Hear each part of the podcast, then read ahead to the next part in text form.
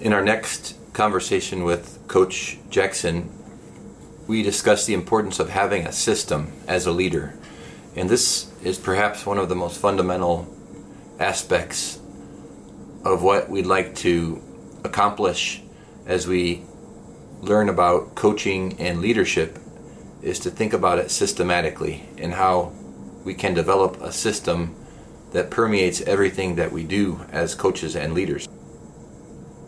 When we were discussing having a system, Coach was clear that it's not just a basketball thing to have a system.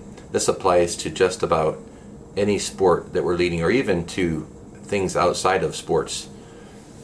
So, although our, our touch point here is largely his experiences as a leader in the basketball environment, these are beyond the game of basketball. One of the overriding points here is that the system is bigger than any any individual, and a statement that Coach Jackson has made a number on a number of occasions is that the the whole is greater than the sum of the individual parts. so the, the the system allows us to get to something greater that's outside of ourselves, allows us each to, to contribute to something bigger than ourselves. And that's really a critical part, as we all know, of being part of a team and of leading a team, is to get everyone to buy in to that greater thing than themselves. This has really practical implications as we discussed, and as we learned from Coach, and as we've read about in his book, in that everything we do on our teams, if we have a well conceptualized system, flows from that, meaning what Coach described as skills and drills, the way that practice was run, were all breakdowns of the way the system played. Offensively, defensively, and in every way. All that was worked on was flowed through building up to this bigger way of playing.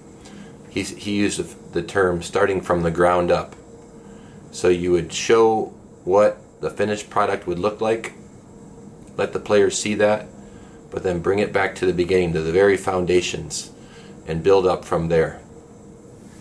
He even told the story of one of his former players saying, as they were working on these very basics of building up the system, saying, I feel like I'm back in middle school. And because that's part of what he emphasized was building up from the from the ground up.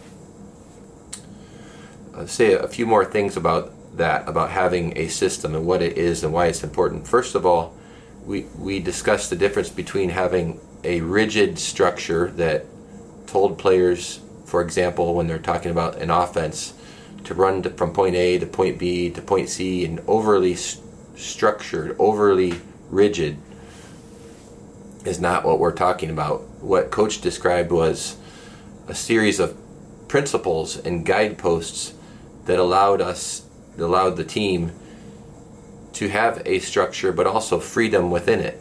The structure is the foundation, but as he discussed, it pro- provided a baseline from which spontaneity could flow.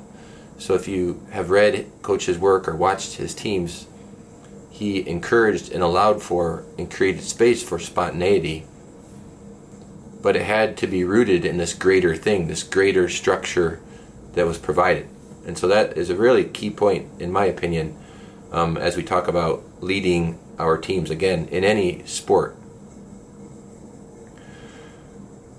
Another point relating to that, again, our focus here is on having a system, is that it allows for us to look at individual players as they relate to the greater whole. And, and so things like, for example, evaluation of a player or critiquing a player, it can be not a personal thing, but you what we can critique and look at their work and lend feedback based on how what they're doing relates to the greater thing, to the system. So it's in some ways depersonalizing the feedback. I'm not saying I don't value you. I'm saying what you are doing, the action is or is not feeding into our system again, it it's it seems like a subtle, small thing, but it's actually a very big thing in how we communicate with our players, with the members of our team.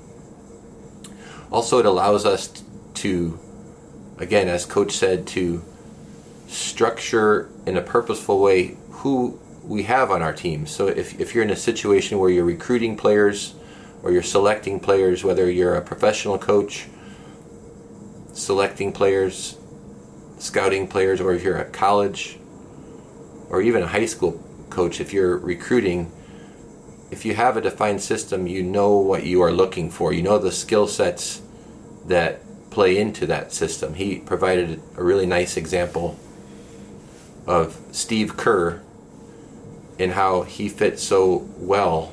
He had the poise, he had the ability to handle the ball, he, he had ability to see what was going on in the game, along with the other great skills he had of passing and shooting.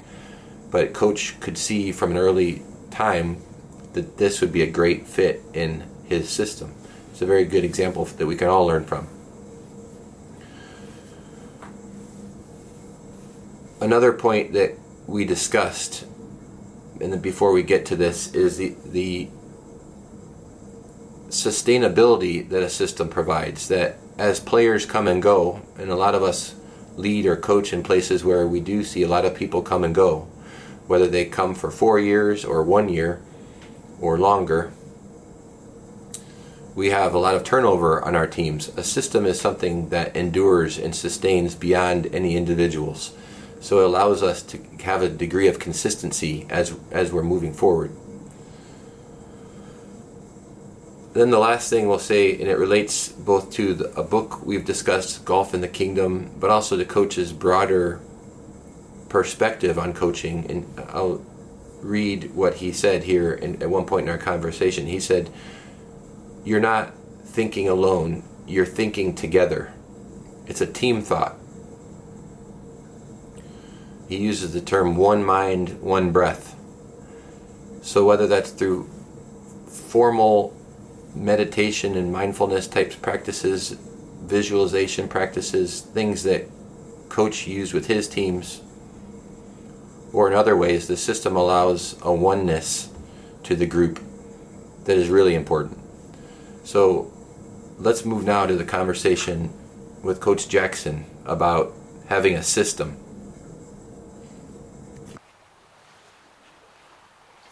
Well, Coach, we had some good conversations yesterday about leadership, and especially like how, how you work with, with a unit and how you work with your staff Right. as a head coach.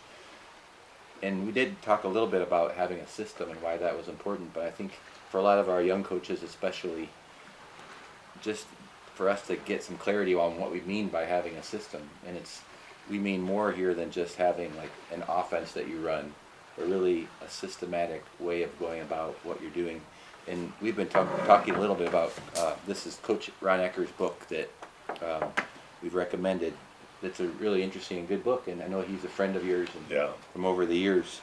Um, can you talk about Coach Ekker a bit and what, what is his background? How did you work with Coach over the years? Yeah, my first occasion of running into Ron was uh, he, he was coaching in the CBA in Louisville, and I was coaching in Albany, New York, in, in uh, CBA, and so we, we had a couple of games uh, against Louisville, uh, and uh, I followed his career, which went back to uh, college and then came into the NBA, and he was in the NBA for a long period of time as an assistant in many places. Um, you know, the last time I think we connected in something that was really intense was the 09 Orlando series that we won a championship when he was with the Orlando team. And he was also uh, doing some scouting for Dallas when one of my assistants, Jim Cleamons, went and became the head coach, coach of Dallas. And he ended up the last uh, phase of his career with Cleveland. Um, and then he basically was retired or, you know, they moved on. But he uh, still, uh, even five years ago, and maybe he was late 70s, wanted to coach and asked me to give a reference for him to coach a college team. That's how interested he was in coaching. He's in great shape. Um, but yeah, so uh, he did a number of videos on uh, YouTube called Basketball Talk Pro. And uh, so I did one of those videos with him, and we talked about a system, and that's kind of how we got started, uh, uh, intimate communications, uh, where exchanging texts and things, the knowledge of who he is and his dedication to the game was known, but really the personal relationship then took off. When you referred those to me, I started watching them. They're really, really good videos. So we'll post those for some of you to watch. Coach Ekker's videos that, and they really mirror this book. And I know he's written another one. So there's a lot of really good things, very specific to basketball. Yes, And I think some of what we'll talk about today is specific to basketball, but really a lot of it transcends the game of basketball too. It could be we have coaches who work with football or uh, soccer, swimming, whatever it is. I think a lot of the logic of what we're talking about isn't unique to basketball. agreed. Um, and uh, you know, even the, you have a rowing instructor, and you know, one of the great books is about men in the boat. You know, that was written maybe uh, inside of ten years ago. That I, is one of the Washington, Yeah, the Washington Really? University of Washington team that you know was in the Olympics in '36, uh, and you know was a surprise national contender, uh, and you know these guys that were in the boat, you know that. You know, and rowing is such a team sport, and, you know, it, it becomes so. I mean, it transcends basketball, no doubt about it. But basketball is like a five-man cooperative thing with ten players, twelve players maybe on a team, and you know you want to have the ability to inter- interject players that'll know what is happening. Uh, you know, one of my mentors, uh, Tex Winter, who coached at Kansas State, was renowned for taking you know some kids out of the farm communities and playing them in Kansas State and having national ranked teams. He had actually when he went into the NBA, he had, I think, the best, college record at that time of coaches.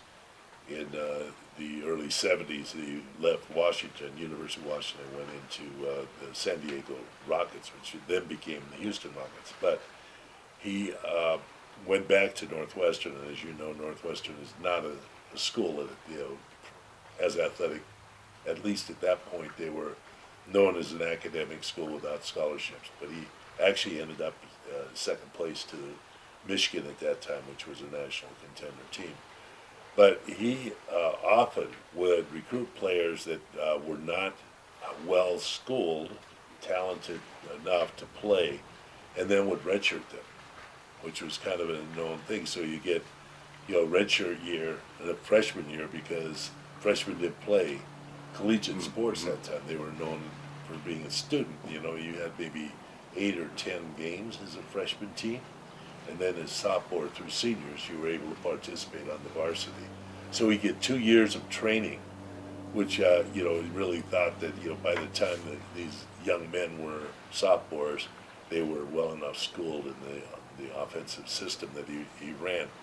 So uh, we would, you know, have players sometimes come in free agents, uh, replacement guys. We kind of talk about that a little bit. Guys that fit the kind of uh, fundamental skills that we thought were necessary to play in our offense, and they would come in and uh, you know we'd have one month, 28 days of training camp, and we just figured it'd take until Thanksgiving, and our season started you know either like Halloween evening or November 1st, and you know so it'd take three weeks of the season. So for pros even it would take seven weeks or so of integration into the system before they really knew how to play.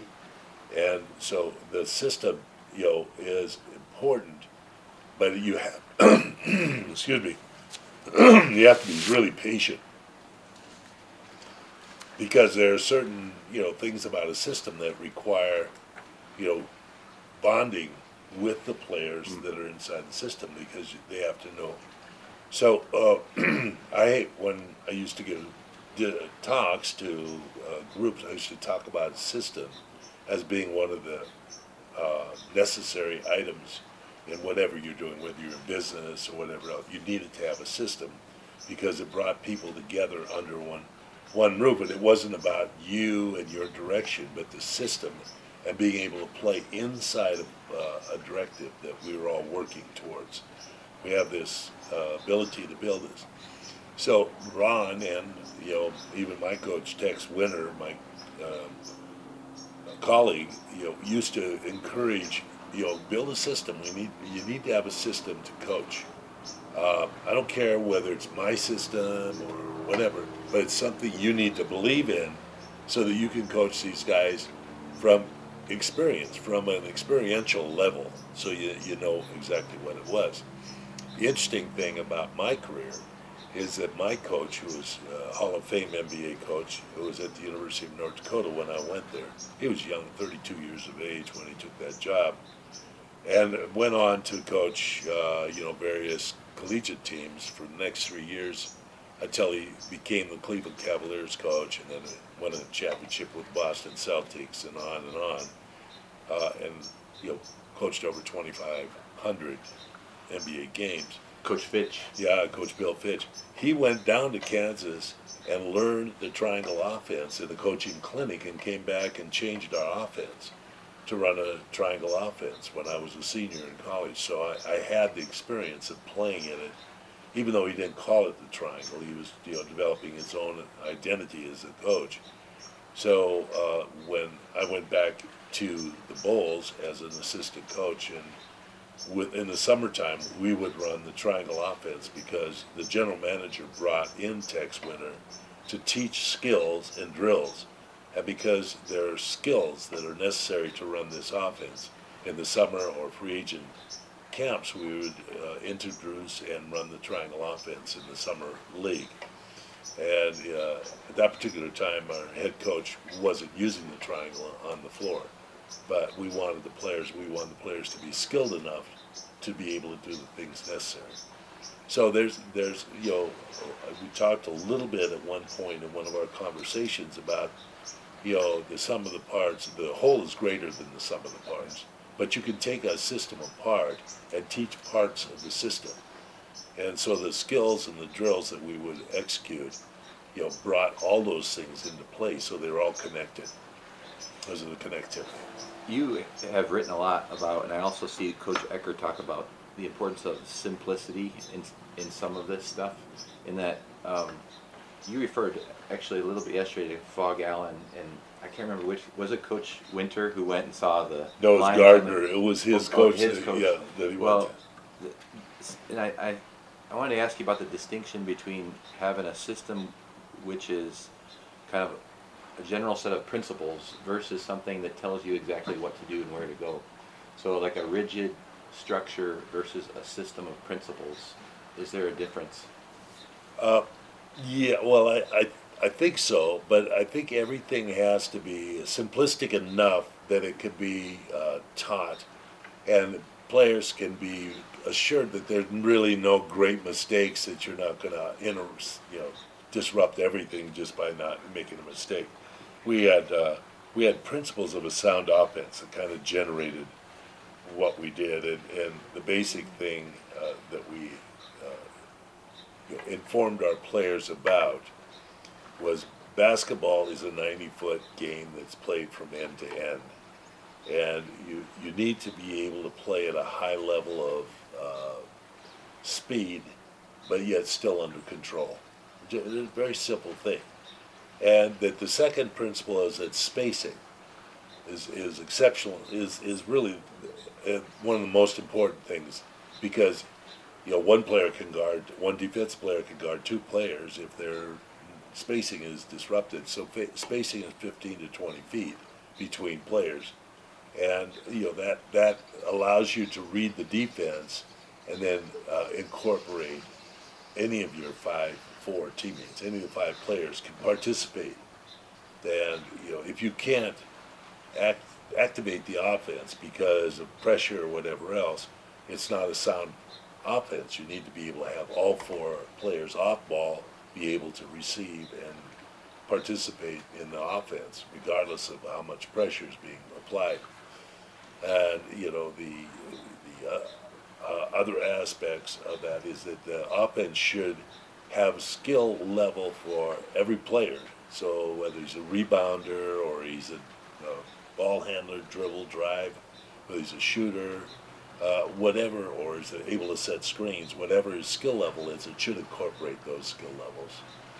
And the only uh, uh, kind of thing that we uh, dis disliked is when we had an overload situation that we just said don't drive to the baseline because the corner's filled and the center's in the in the post, and you're you're going into traffic and disrupting spacing.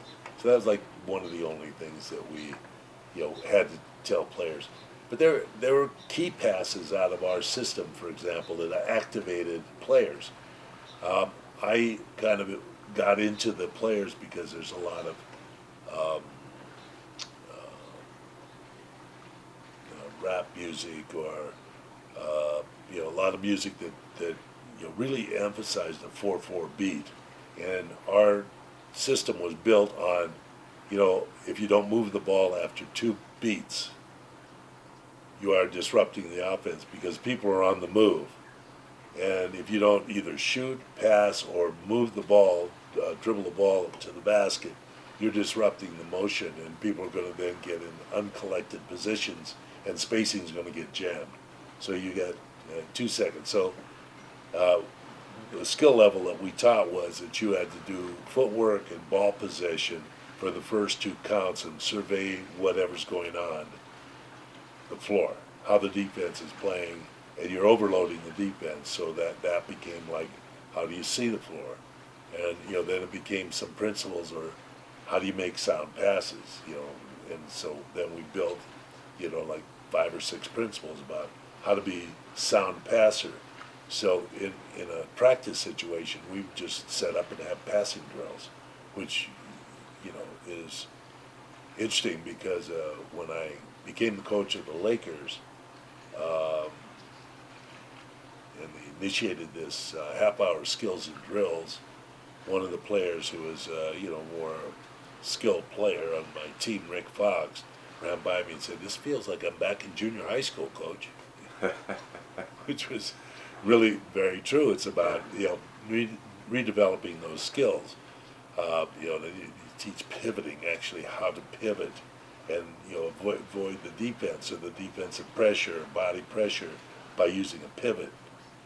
Totally lost in the NBA in this day and age. Which, which is, I, it seems that a lot of our, a lot of younger coaches, they will see a system now. There's so much information that's available on YouTube videos or in books, and they can see, I want to run this offense, and they start right away with the end product, Yes. as opposed to building up from the foundations, which is what you're talking about. Yeah, now. that, that's good. Ultimately, the key is that you have to build up from the ground and you have to take it apart, show the system, show what, what happens in the system, then take it apart, teach the parts that have to be uh, operated first of all, making an entry pass. So penetration becomes the first principle of basketball. You know, you have to penetrate the defense, and the the reality is is that you know when you penetrate the, the towards the goal, almost every game is oriented towards a goal. Baseball, not so much, but you know all the sports, soccer and lacrosse, and you know uh, many of our sports uh, are goal oriented, and you need to get close or penetrate that area around the goal to make the defense have to shift, and then provide you opportunities to score. The three-point line has changed that a little bit in basketball and distorted it somewhat but still, uh, you know, most of it's predicated now on uh, screen roll, penetration, and then find open men because you've created a situation the defense has to collapse. So it's still like the, the principle, but that that's you know was you know like the second principle after you know spacing was the penetration. You've written a lot about um, getting individuals to kind of different people have different responses initially to a system, and um, I, wonder, you know, the bigger the bigger ideals that you're talking about are they're technical, like you have a key pass. If this pass happens, you do this. But then there are these higher order things at play here, which is that you know we're in this together. It's bigger than just you or me. It's all of us. Um, the, of course, again, a lot written about you with like the famous, you know, the biggest superstars running the system. But how how does that process play out? Like getting individuals to come in and get them to say to buy in essentially to the system. Do you have examples of, of, of how that plays out? How do you get the individuals to become the whole part of the system? Um, my, I think it's peer pressure is a lot of what happens when you're a coach. And you have, you know, obviously some people that are veterans or people that are experienced, uh, you know, they, uh, understand that if the ball stops, if movement stops, if players aren't familiar with their active role in the, an offensive system, that they're slowing the process down. And, you know, then, you know, a coach, if he makes a substitution, it's not about, you know, uh, anything else, but just saying, hey, you know, you're not inside the system, you're not participating in the way we want to play as a team.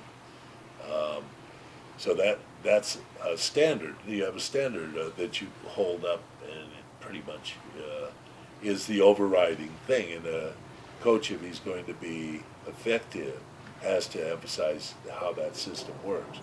And, you know, there's, if there's not a whole lot of negativity, if you drive into another player's space, if you, you know, as I mentioned before, if you dribble drive to the corner and it's a filled triangle or a filled area, those are things that are like, you know, okay, that's not unacceptable.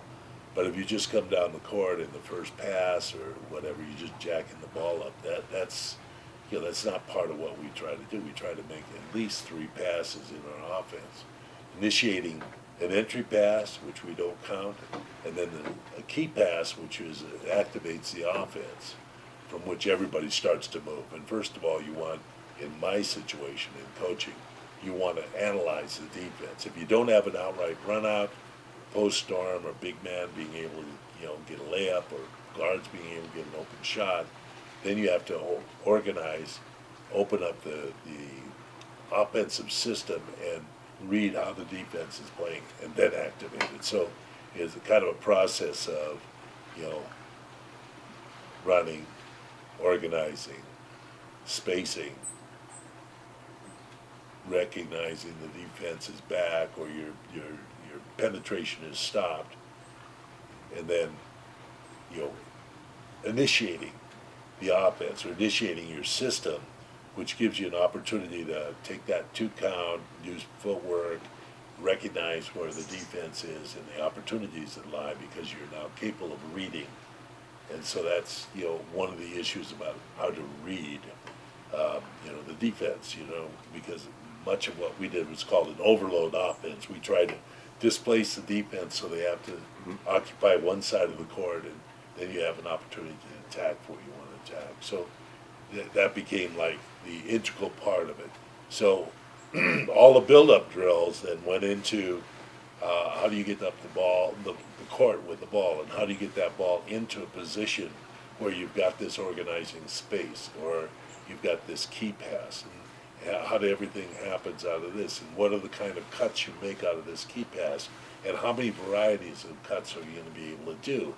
And when the team gets more and more advanced, then you can do more and more things because they begin to read themselves. Now, one of the old uh, adages about basketball when I came into the NBA was that the Celtics had won 10 championships at that time. Um, at six plays. They had six offensive sets, a high post and a low post, and they, they ran six things out of those uh, uh, plays for years.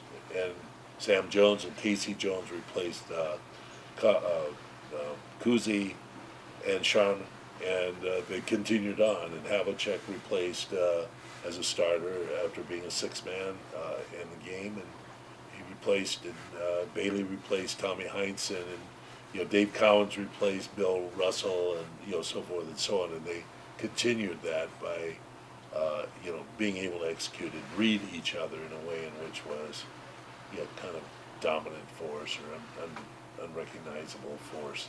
One of the items that Coach Ekker talks about, and I know you talked about a lot, is sustainability, which you just said that, that as as players come and go, if you have a system that's well well conceptualized, that it can endure beyond most player changes.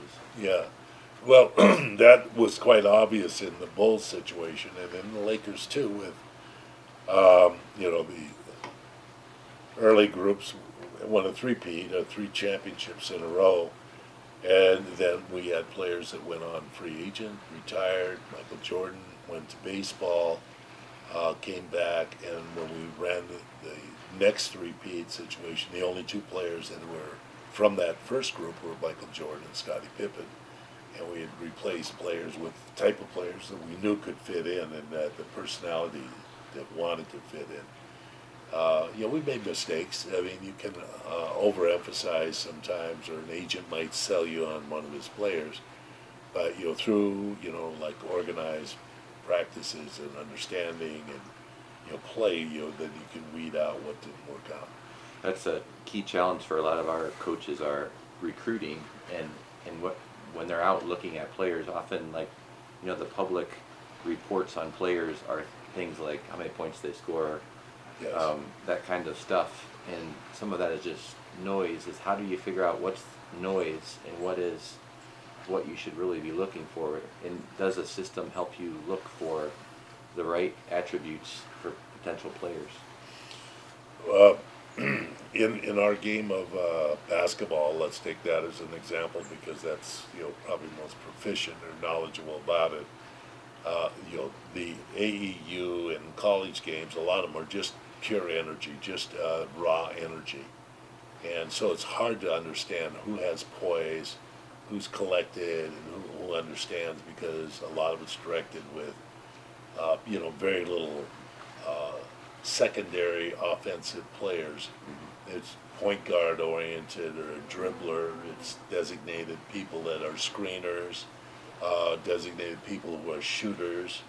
And so consequently, when you operate in a system which requires people to do all those things, be able to perform both as a passer, a ball mover, screener, uh, you know, a shooter in their territory that they're expertise at, you, you have to really delineate who, who can work out and who fits in best in, in those kind of situations.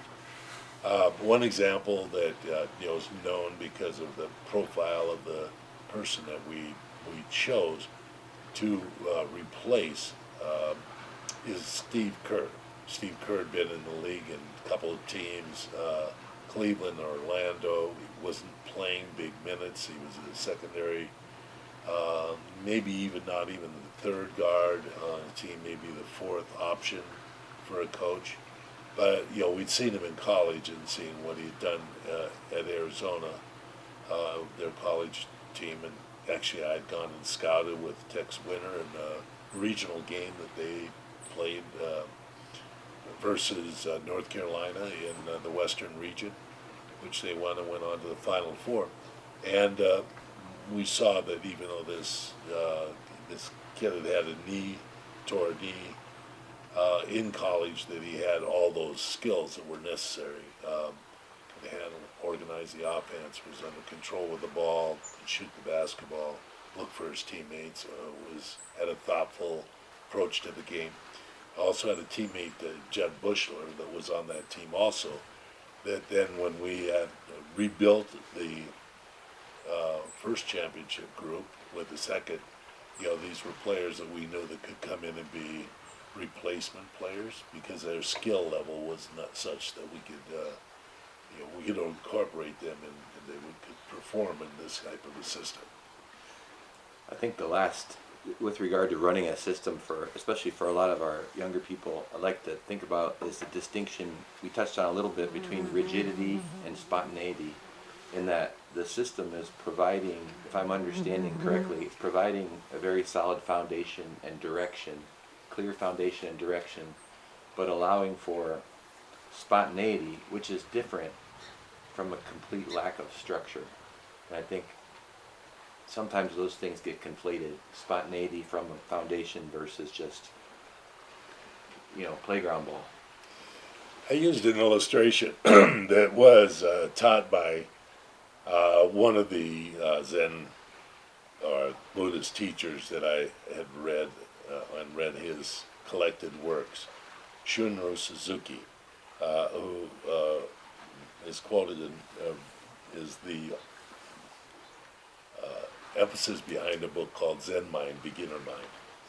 But he talks about uh, you know the mind being something similar to a pasture that you put your your cow or your goat or whatever. And if you have an unlimited pasture, an unconfined space, it it uh, allows that animal to roam and be un, you know, controllable in very, but if you have a defined space, which is, he uses the mind in the simple thing, if you are meditating, for example, in a, in a certain, uh, format where you're using, you know, the ability to allow the mind to just relax and let your thoughts go and not get upset about the fact that you're you're wandering ideas or your mind is throwing out ideas and you're grasping these ideas instead of just letting them pass like clouds in the sky, like logs in a stream. They come and they go, and your mind is not restricted, but you're still inside this format that you. I kind of you know made an emphasis that basketball is like that. We have a we have a certain structure that we use, but inside of that structure, there's a freedom of movement and the opportunity to do things that are you know spontaneous. I've always always used the idea that the the offense was not built you know, for uh, Kobe or uh, uh, Michael Jordan, or I could take um, numbers of players. They don't need an offense. The team needs an offense. The team needs to have that structure that is defining for them so that they have a standard to live by or to go by. So there's a um, something that you can mark up against, something that uh, you can teach if you're a veteran to younger players that are coming in. It gives you a certain sense of participation. That there's ultimately esprit de corps that comes from that. There's a certain unity in the group that comes from having to go through that exercise of doing uh, the maybe mundane parts uh, uh, over and over again. And, you know, like we, we had this theory uh, that for neuron patterning or muscle memory, which you know is more important is more neuron uh, than muscle memory. You have to do some exercise or uh, some fundamental function seven times. You know, you can't say, okay, that's good. You did it once right way. Uh, you have to do it multiple times, and then your body knows, and your body has to know it, and that's where the uh, book that we talked about uh, in one of our other sessions, uh, King Golf in the Kingdom, uh, they, they talk about that in you know the inner self. The inner self has to know instinctively how to react. It's not a thought process. And in our early, you know, preseason games or early season games when we be having new players coming in and learning a system, we're like, don't you don't have to think it out. Your body knows what to do. You, your training is if it's implicitly directing you, knows instinctively what you can do, and so that you're just functioning inside of a, what's important or what's everybody else is doing. So you're not uh, thinking alone. You're thinking together with a group. It's a team thought. So when we use meditation or mindfulness with players, we used to consider it one mind, one breath. So that's what we want to play with, like kind of one mind. There's a higher mind, and that mind is the system, and it's uh, you know ultimately if you made a mistake that was against what we call the basketball gods, is that you broke the rules which are implicit in the game. Freedom Lot to through say. discipline. Freedom through there's a discipline that Yes. underlies that freedom. Exactly. That- and you know have a have a have a certain sense of what are the parameters where are the parameters and then inside that those parameters you have the freedom of the you know uh, spontaneity Yeah. creativity